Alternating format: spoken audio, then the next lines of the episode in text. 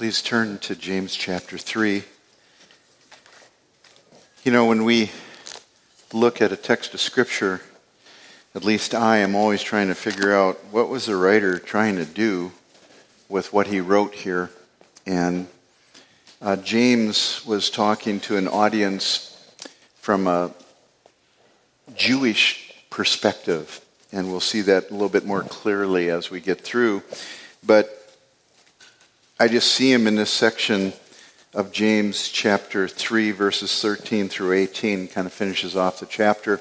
I see James trying to help his listeners or his audience to understand what wisdom is and how to identify wisdom, true wisdom, over against false wisdom. And so this morning's sermon is a little bit more pedantic, it's a little bit more teachy. But there's so much here, and I pray that you'll be able to grab hold of it as we look through it. I'd like to read it to just get it in our minds, and then we can begin. James chapter 3, verses 13, uh, beginning in verse 13 of chapter 3. Who among you is wise and understanding? Let him show by his good behavior his deeds in the gentleness of wisdom. But if you have bitter jealousy and selfish ambition in your heart, don't be arrogant and so lie against the truth. This wisdom is not that which comes down from above, but is earthly, natural, demonic. For where jealousy and selfish ambition exist, there is disorder and every evil thing. But the wisdom from above is first pure, then peaceable, gentle, reasonable, full of mercy and good fruits unwavering, without hypocrisy. And the seed whose fruit is righteousness is sown in peace by those who make peace. Let's pray. Father, as we come to this text of Scripture this morning, we thank you for the truth about wisdom and, Father, the truth about false wisdom as well. And Lord, our hearts need to be challenged afresh with whether we're leaning to our own understanding or whether we're depending upon you for the decisions that we make on a daily basis. We thank you that James grappled with these issues with the people that he was ministering to, and that we are the recipients of that through his epistle. We pray that you'd open up the eyes of our understanding that we might behold wonderful things from your word this morning. For we pray in Jesus' name. Amen. Well, what if you had a direct line to God? You know, there are some movies that have come out in recent years. Uh, Bruce Almighty, uh, that was one. Uh, there was another one, I think um, Almighty was in it too. Evan Almighty. See, you guys know. And, you know, they, they at least did one thing. They at least kind of brought to bear the fact that there's communication lines open between God and, and humans. Well, there should be. He's our creator, and this is the greatest communication he's ever given to us his revealed will here in the Bible. But what if you had a direct line to God and he gave you anything that you could possibly wish for? What would you wish for? Think about that for a second. We have an example in the Bible Solomon in 1 Kings chapter 3, God literally told Solomon, He said, Ask what you wish of me, God, to give you. Well, Solomon replied, after humbling himself and expressing great gratitude to God, he said, Give your servant an understanding heart. An understanding heart. And God answered Solomon, Behold, I've given you a wise and discerning heart, so that there has been no one like you before you, nor shall one be like you or rise after you. So that's why we say Solomon was the wisest man on earth, bar Christ, of course. But the truth of the matter is, is if we could just have wisdom, and as I was studying through this, I got to tell you, you know, you've probably heard it said that when the preacher is preparing a sermon, God takes him to the woodshed.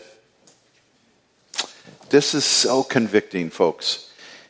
But in a good way. because there's hope underlying the whole thing. We can obtain wisdom from God. So that's the good thing to just keep in mind. So if you feel a little bit whipped today, a little bit by the word, not by me, okay, just remember there is hope. There's hope. The first thing I want to talk about is that there are worldview implications for wisdom.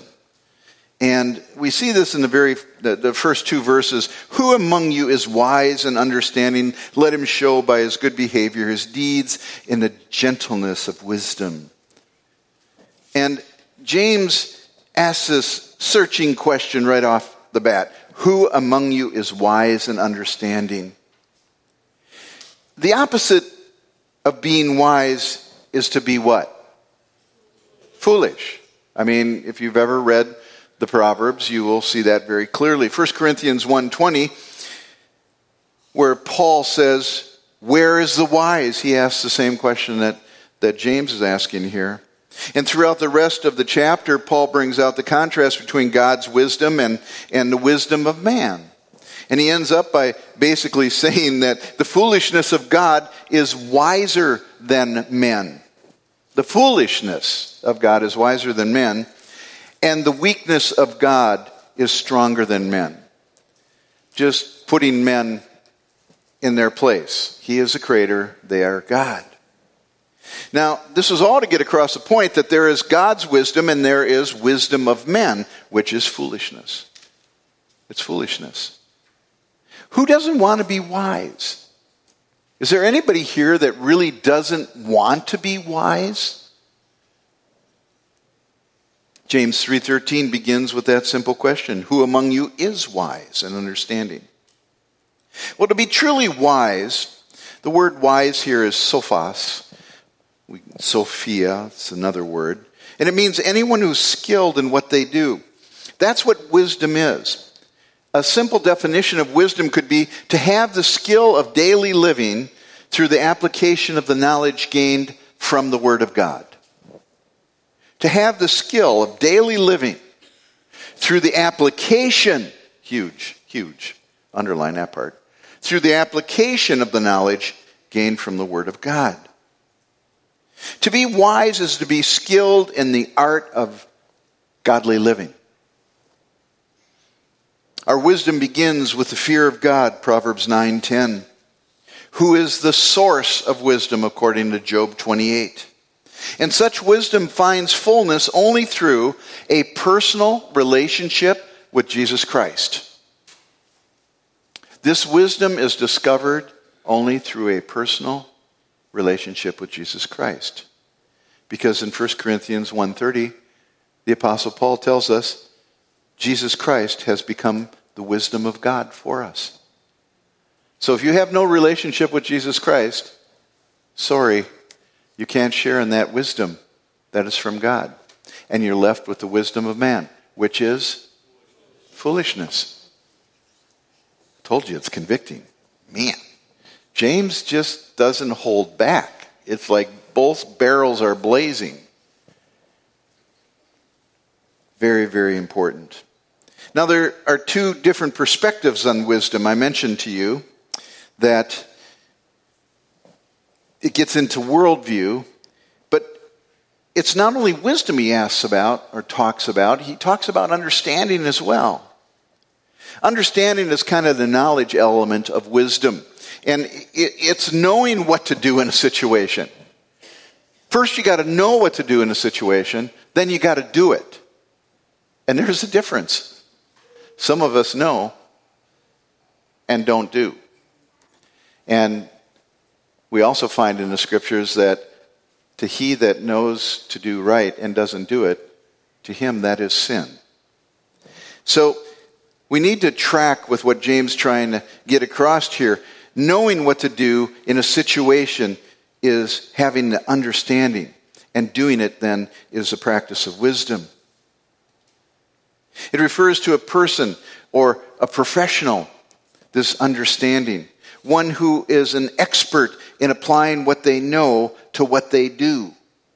So these people would be considered masters of their profession. They had understanding of their profession. James' question then might be paraphrased, Who among you are masters in the art of living? Now, for the longest time, I would read three Psalms a day, or yeah, three Psalms a day. Excuse me. I think it came up to three. Could have been five. But you take the date, and then you just add 30 to that date. So today is the first, right? So you read Psalm 1, and then you add 30. And then you add 30, and you add 30 until you read all the Psalms for that day. And then you read one proverb, the same as the date. So today you'd read Proverbs 1. And you do that, and through the whole month, then, you will have read through the book of Psalms and the book of Proverbs in one month. And I did that for years. It's very, very helpful. Very helpful. And it's ever fresh. Don't think that you, you know, oh, boring. You know, I read this before. it's like, I can't believe I didn't see this before. Almost every day. That's the way God's Word is. Wouldn't you want to be a master in the art of living? I sure do. I sure do. But here's where worldview comes into play, okay? Because there's two different perspectives on wisdom. The Hebrews, which James, James is writing from, viewed wisdom differently from the Greeks. The Greek pointed to the intellect, and they taught that if a person possessed perfect knowledge, he could live the good life. That's Plato. If you had perfect knowledge, so if you had a, you're really brilliant, you could live the good life. But the Hebrew worldview focused on the realm of practical matters and the will, which was to be subject to divine guidance. And the Hebrews came before the Greeks. Recognize that. Hebrew wisdom was practical, it wasn't speculative. It was based on the biblically revealed principles of right and wrong, and that starts right in Genesis chapter 1. And how those principles were to be applied to daily life. Proverbs 3 5 through 7. Trust in the Lord with all your heart and lean not on your own understanding. In all your ways, acknowledge Him, and He will make your paths straight. Don't be wise in your own eyes. Fear the Lord and turn away from evil. This is a very Hebrew perspective of wisdom. Dependence upon God who created us and His revealed will discovered through the Bible. That's the Hebrew perspective. And James was writing from that perspective. True wisdom is a work of genuine salvation in the life of a believer, evidenced by the progress of transformation. I'm going to read that sentence again because it falls on deaf ears in many churches, if it's even considered. True wisdom is the work of uh, genuine salvation in the life of the believer and it's evidence, the way you know a person has true wisdom, it's evidenced by the progress of transformation in their life. Nobody remains static. We grow from year to year to year. There's a difference in our life from year to year. In the parable of the servant of the master, Jesus relayed, You've been faithful, servant, in little. I will set you over much. And in that short little sentence, it's kind of a key to biblical maturity. Wisdom is being faithful over the little that we have, and thereby we receive more.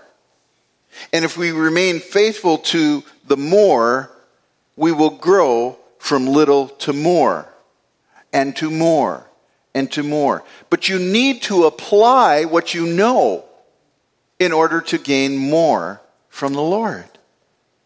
Some of us, I, I never forget, I, I attended a, a, small little church in a little village in Pennsylvania when I was doing missionary training.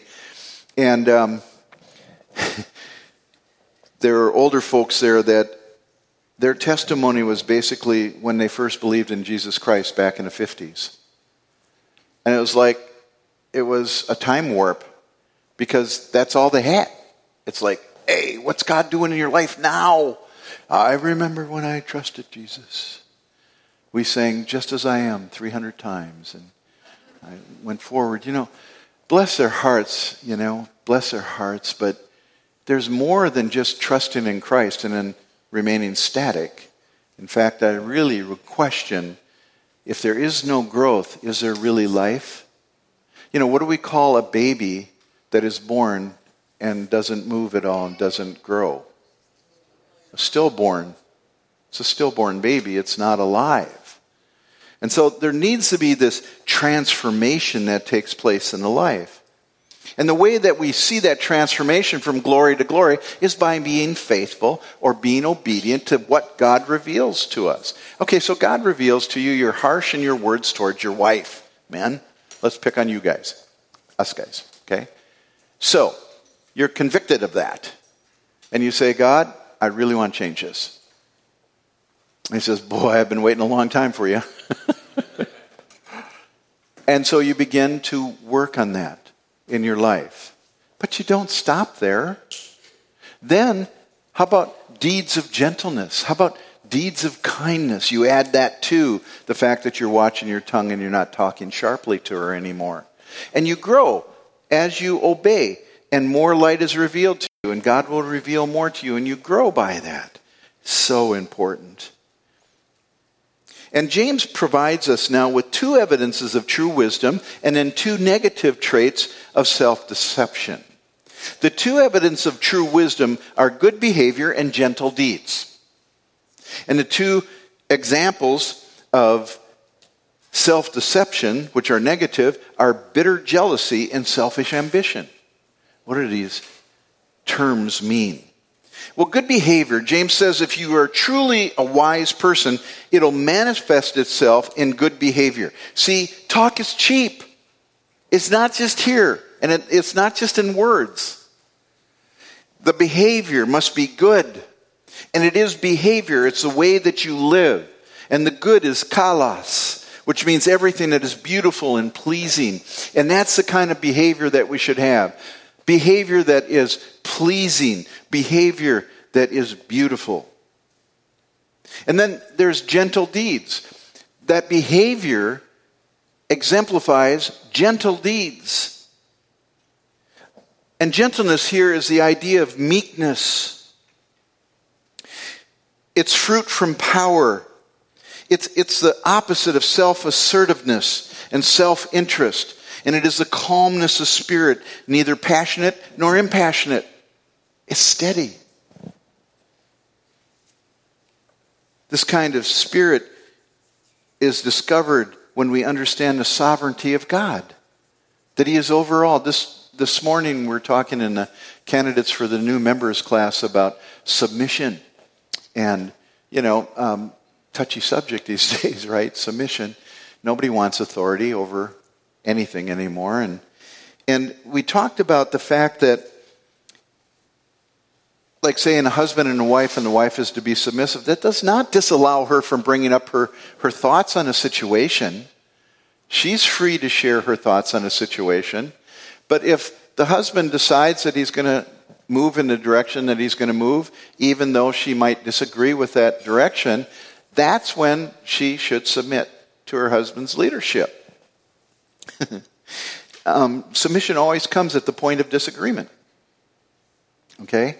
But it's okay to voice your concern or your disagreement as long as you can humbly then submit to the direction that your husband leads you. The truth of the matter is, is you're really not just submitting to the husband, you're submitting to God because you've discharged your duty of sharing with your husband your thoughts. Then you've humbly submitted to his leadership because God has placed him as the head over the family. And so, really, what you're submitting to is the sovereignty of God. Well, it's, it's that way. That's the gentle deeds here. The kind of spirit that saturates the deeds done by a true child of God. Simply stated, this is gentleness. It's the willingness of a person to place themselves under the sovereign control of God. But see, this is where worldly wisdom comes in. I'm not going to do that. And we lean on our own understanding then. And we get into so much trouble. So much. I told you it's convicting. So much trouble. How many times have we done that in our lives, right? Now, here's the two negative elements of false wisdom in verse 14. And again, let me say, talk is cheap. Someone may claim to be wise and to have good behavior and gentle deeds, but, and I think verse 14 starts out with that word, doesn't it? But, it's a contrast here. It's a contrast. And it, it's, it's a contrast to true wisdom, and here's false wisdom. Bitter jealousy. Instead of being gentle in dealing with others, this one is acting out of bitter jealousy. Bitter means to be sharp, cutting, destructive. And jealousy is actually a word that we uh, often translate zealous. Okay? Zeal in New Testament. Nothing will stand in the way of this disease of the heart and what it desires. It is destructive zeal that is driving it. And wherever there's bitter jealousy, there's selfish ambition. They kind of go together, hand in hand. The trait is closely related to that bitter jealousy. There's a drive for personal advantage, an intense work to promote its own agenda. Oh gosh, I'm not applying this because it's just too personal. Not for me, for you. I want to give you a little way out here so you can breathe a little bit. This is strong. A drive for personal advantage and intense work to promote its own agenda. It has no problem acting in an unprincipled way to get its way. Selfish ambition. Therefore, the term is related to behavior that causes division. Where there's selfish ambition, there's division, not unity. Romans 2 tells us those who are filled with selfish ambition do not obey the truth, but obey unrighteousness. In Philippians 1:17, we're instructed that out of selfish ambition, people were preaching Christ to get Paul in trouble while he was in prison, rather than from pure motives. You believe that? They were preaching Christ from selfish ambition rather than from pure motives because that would bring pressure on Paul in prison. It was displayed by people that were haters. It'd be like somebody from one political party slipping over into the other political party's news space and printing all sorts of things that would be negative. It just, it's heinous. James admonishes his audience that anyone who claims Christ yet acts with bitter jealousy and selfish ambition lies against the truth. When a person is possessed by such negative drives, the, the wisdom that they have is from the world. It's not from God, no matter what they say. Talk is cheap, talk is easy. The proof is in the behavior. And it's evident through the behavior. So, in verses 15 and 16, we have the second point that I'd like to bring out. Why all the chaos? Now, this is a precious portion of Scripture to me because when I was a young man, I didn't have a Christian upbringing. I wasn't trained in the Scripture at all. And I came to God from below zero. okay, let's leave it at that. And so everything was new, and I was growing and just learning so much. And I would come into these situations where it was no other word would describe it, but chaotic, complete confusion. And I, I couldn't find which way was up or what was going on in a, a situation. And typically it had to do with other people, relationships, and stuff. And I just didn't know what to think. Everything was a big ball of confusion and frustration. And if you've experienced that, what you were experiencing was what God's word calls worldly wisdom was at play there, either on your part or those with whom you were dealing. The wisdom of man. false wisdom. You see, because the essence of false wisdom, first, is that it's earthly, not heavenly. Look at verse 14. But if you have bitter jealousy and selfish ambition in your head, do not be arrogant and so lie against the truth. This wisdom is not that which comes down from above, but is earthly. It's earthly. It's of this earth. It's temporal. It's horizontal. It's limited by time. Its capacity is here in the earth. Paul addressed this whole concept in 1 Corinthians 1 where he defines two types of wisdom. He says there is the wisdom of the world and the wisdom of God. And the earthly wisdom of men is not able to know God. By wisdom, men cannot know God. That's earthly wisdom. It must be revealed to them. Now, such thinking has its standards and sources from the earth. It measures success in worldly terms, and its aims are worldly aims. It's earthly versus the heavenly, it's the world. Secondly, it's natural versus spiritual, or supernatural, if you will. It's natural, which is the flesh. It's a natural wisdom in, contact, in contrast to the, the supernatural wisdom that God gives us through Jesus Christ. 1 Corinthians 2.14 says, A natural man does not accept the things of the Spirit of God, for they are foolishness to him. Get that. The natural man thinks the things that we believe from the revealed will of God is stupid. And you know that if you've witnessed to people that are hard cases at the present time and are not receiving any of it they think you're foolish. They're not only foolishness to him, he cannot understand them. Why? Because they're spiritually discerned. His spirit's dead. He has not yet been regenerated. He has not yet been born again. He doesn't have the capacity to even understand what you're saying. You think witnessing isn't an adventure? Every person that gets saved, beloved, is a miracle. You're seeing someone rise from the dead, literally. If you don't believe me, just look at your own regeneration and the way you were before you were saved and the way that you are after you're saved. So it's earthly, not heavenly. It's natural, not spiritual.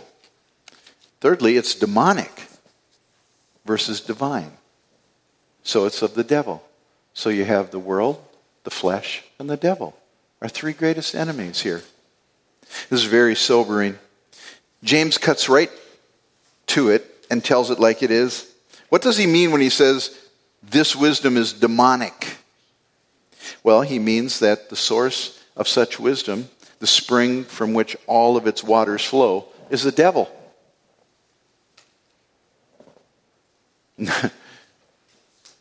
I can just see the news articles that were going out about James, how harsh he was. His tone needed to change. You know?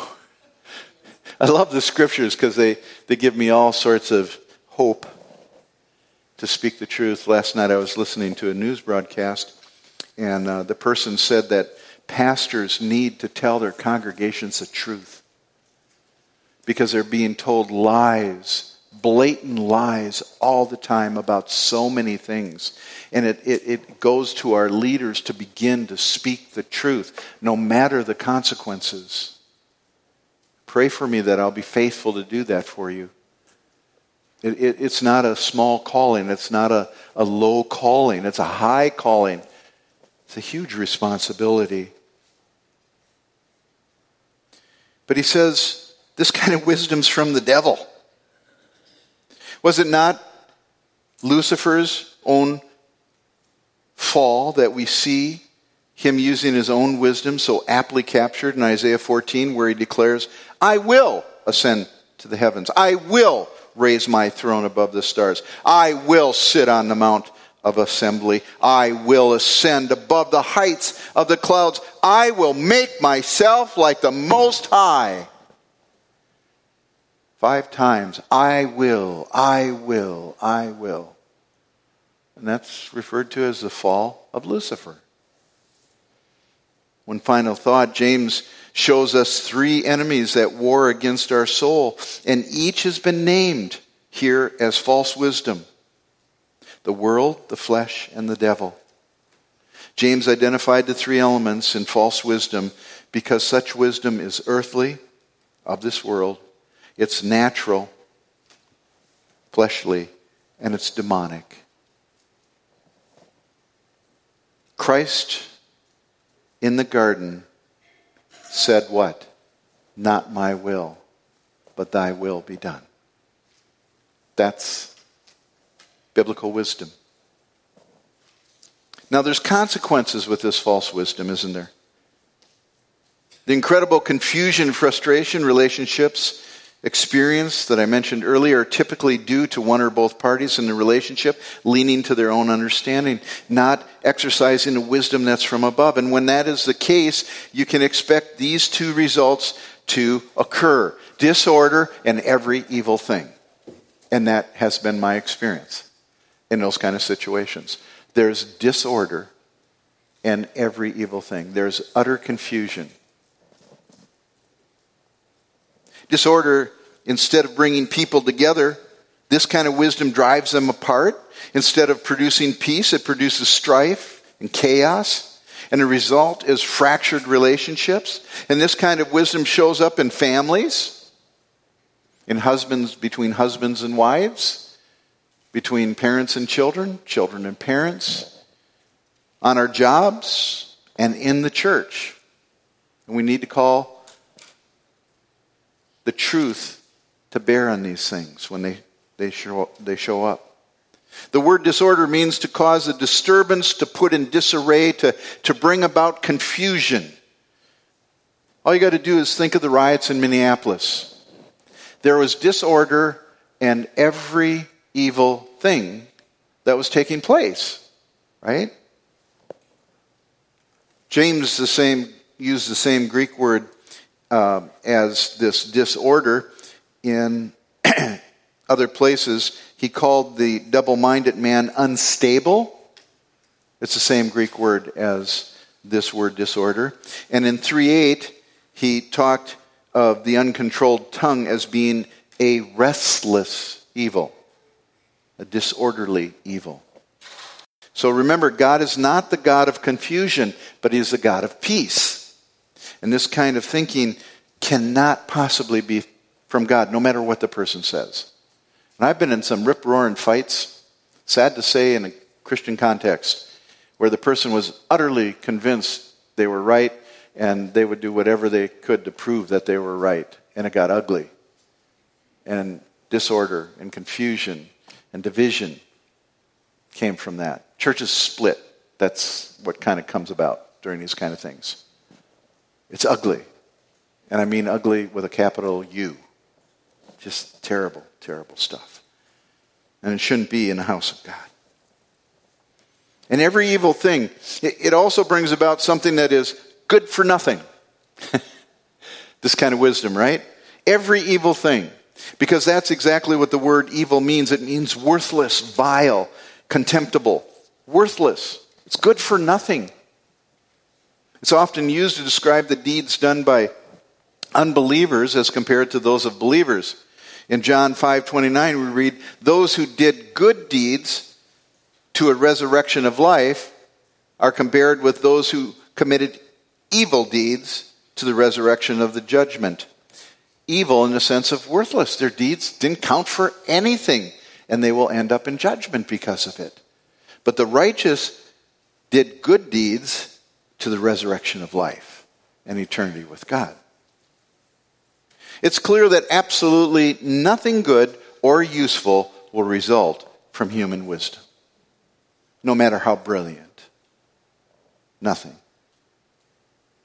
Well, let's look at the last two verses, verse 17 and 18.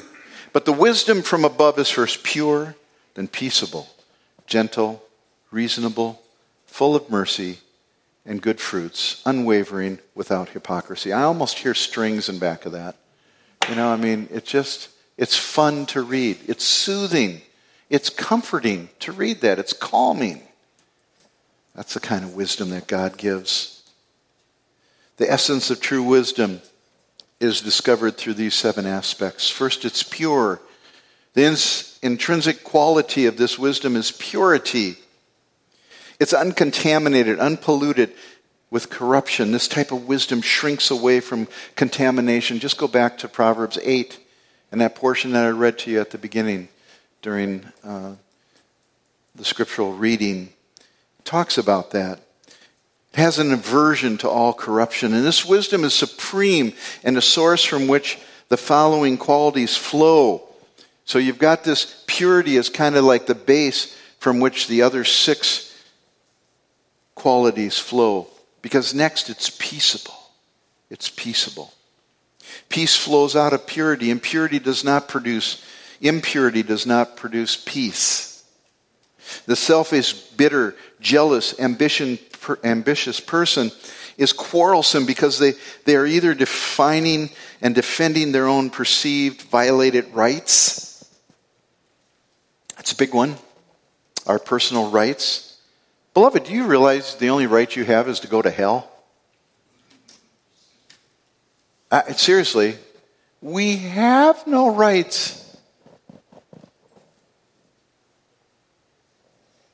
Or they're striving to gain those rights. Wisdom from above is evidenced by peace in the same sense as the one described in the Beatitudes, right? Blessed is the peacemaker, for they will be called the sons of God. It's a mark of a believer. Wisdom from above is practiced by people who love peace. They enjoy peace. They pursue peace. And therefore, the wisdom that they have from above is peaceable. Next, it's gentle. It's gentle. And this is a different word that was used in James 3:13 where we just were.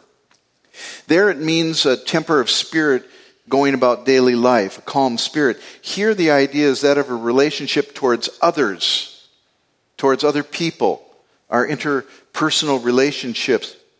And what it talks about is a, a fitting response, forbearing, courteous, considerate.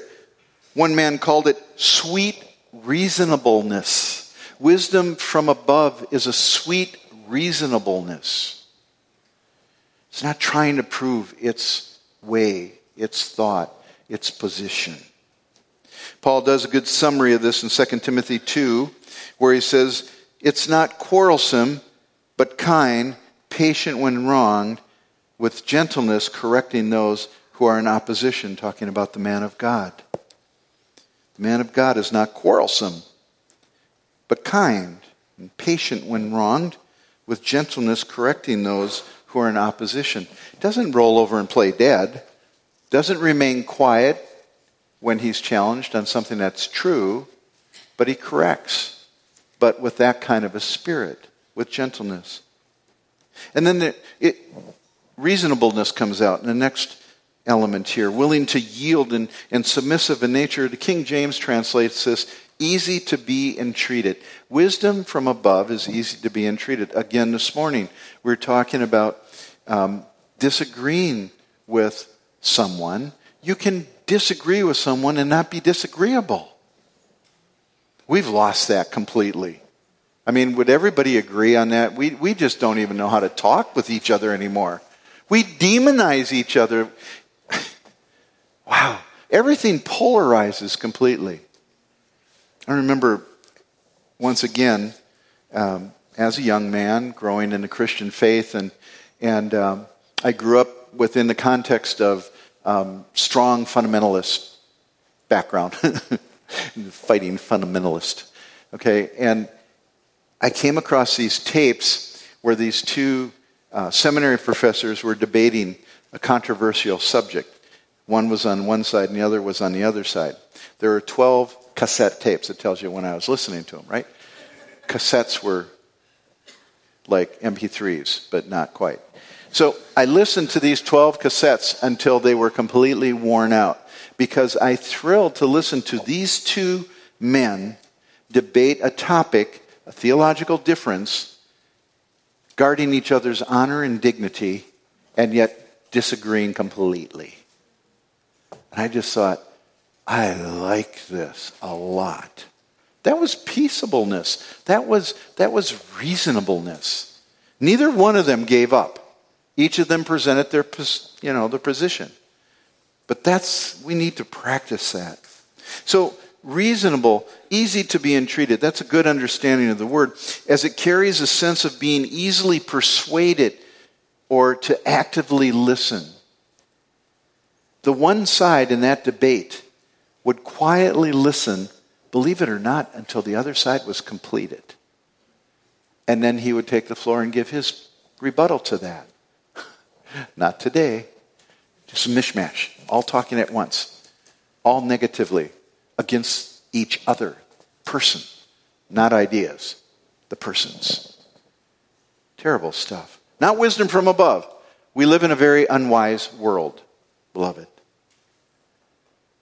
So it has to be a conciliatory attitude, and it's ready to cooperate when a better way is shown to it. It, it is the opposite of being stubborn and unyielding. But it's also able to defer to others when an unalterable, it, excuse me, it doesn't defer to others when an unalterable theological or moral principle is at hand. You don't give in when you're dealing with a truth matter. Okay? And you need to understand that the truth matters. You can take them to the chapter and verse, and it, it's very clear. So, when that comes, you still need to be reasonable. You still need to be able to lay down your position. You don't buckle. But you need to be at least willing to think maybe you're holding a wrong position. that would be humility, right? So you go from reasonableness then to full of mercy and good fruits, the complete opposite of every evil deed. It's a sincere co- compassion toward anyone in distress that leads to practical help. There's good fruits that go along with this kind of wisdom. It's full of mercy, but then it manifests itself through good fruits. And it's unwavering, impartial. The word is a compound word meaning to divide, but then there's the little a in front of the Greek word, which makes it negative. Not to divide. It's not divisive. It means to be consistent, not to bring division by saying one thing in one circumstance and in another thing in another circumstance. Your yeas are yeas and your nays are nays. You don't go with the wind, depending on the audience or the people that you're talking to.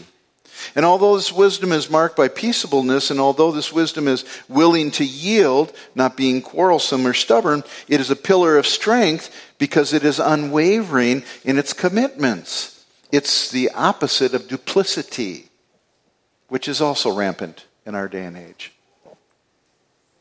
I mean, it, it was getting to a point during the COVID pandemic that I, I just, I was despairing to ever believe that I would read anything that was true in the papers ever again. And social media, anywhere. There was so much that was just disproven and improving and disproven and improving and disproven and proven. I was, my head was spinning. It was frustrating. Things seem to be changing a little bit. I don't know. I'm just waiting patiently and praying. And finally, it's without hypocrisy. It's unmasked, unpretentious, and authentic. Wisdom from above. What you see is what you get.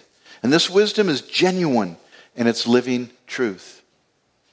Now, James used those seven qualities to show the pure and holy life of a person who is wise and understanding. The person who is wise and understanding will reflect good behavior habitually, not perfectly, but habitually. That'll be the way they are. They're, they're, they'll be marked by peace and gentleness, and they'll be reasonable and approachable, and they'll, they'll be rock solid, but not rock hard. Unwavering in their commitments, but yielding to others in areas that are not touching matters of doctrinal truth or holy living. I want that kind of wisdom. Because you see, in verse 18, it tells us what the result of that kind of wisdom is. The result of true wisdom is righteousness. It's what we aspire to as believers. Where true wisdom exists, righteousness follows. It follows and flourishes. The picture here is of a verdant garden covered with beautiful flowers whose seeds only serve to produce more beauty after the same order of the original beauty. Did you catch that? That's what that righteousness comes from, those, those virtues that we just talked about with true wisdom. It's what Paul said to Titus when he insisted that uh, believers under Titus' charge should adorn the doctrine of God our Savior in every respect. If we would put into place this kind of wisdom with these kind of traits, we would be adorning the gospel of God, dressing it up. Contrast this, uh, you need to contrast this true wisdom with what James said the false wisdom was earthly, natural, demonic. That's, it's characterized by chaos and disharmony. Is it difficult to see the difference between the two?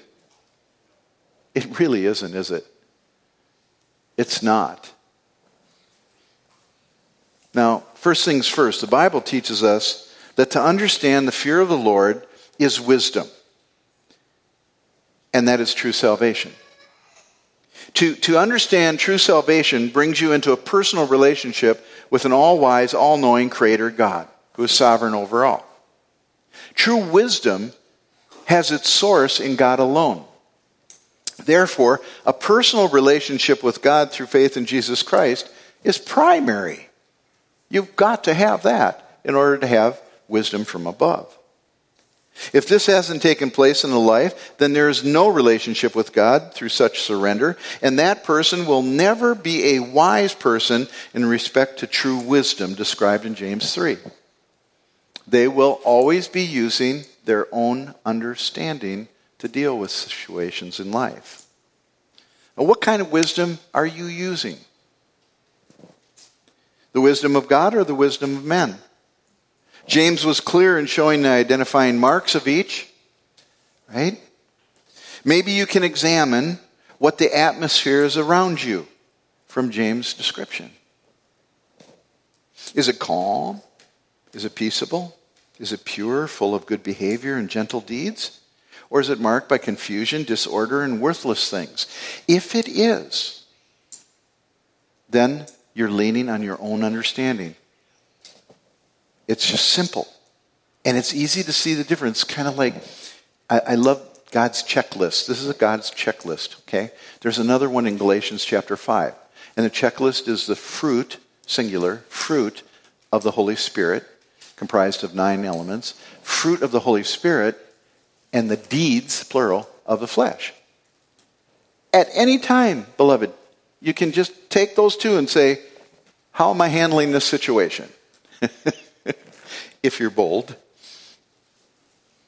Because you'll see very clearly, real quickly, the wisdom of God is foolishness to men, but the wisdom of men is worthless to God. And the fear of the Lord is the beginning of wisdom. To gain the wisdom of God, the very first step is to assume a very def, uh, definitive attitude that puts God before all. He's supreme. And humbly places yourself under that control. That's the first step. That's the fear of the Lord. And that is the first step and the only proper response to the gospel. When we hear the gospel, the gospel tells us we're sinful and separate from God. So, what do you do with that? You either reject that and go on in your own way, or you humbly submit yourself to the power and authority of God and you say, You're right. I'm sinful. I'm separate from you. And in doing that, then, you've done the first step to wisdom, the fear of God. And you have a relationship with God. It's the only way to maintain an ongoing relationship with God in the Christian life. It's exactly the same. Do you desire wisdom? Then believe God when He says, Jesus Christ has become our wisdom. It all comes back to Jesus, always does. Jesus Christ has become our wisdom. 1 Corinthians chapter 1 verse 29. So with that I'll close. And next week is Mother's Day. Looking forward to that. Let's pray. Father God, as we come before you today, we thank you for this teaching on wisdom from above and wisdom that is not from above. your wisdom and the wisdom of men. Father, true wisdom and false wisdom. Thank you that it's so clear and that you use James to just point out to us the elements of each that we can identify worldly wisdom. Wisdom that is natural, that is demonic. Father, we want nothing to do with that. Our hearts are pulled and, and called to wisdom that is from above. And we long for that, God. And we know the only way to ever obtain that is to have a personal relationship with you, but then to live in humble submission, day by day, moment by moment, to you, Lord. And we will experience that wisdom from above in dealing with life's issues. Thank you for this today. In Jesus' name, amen.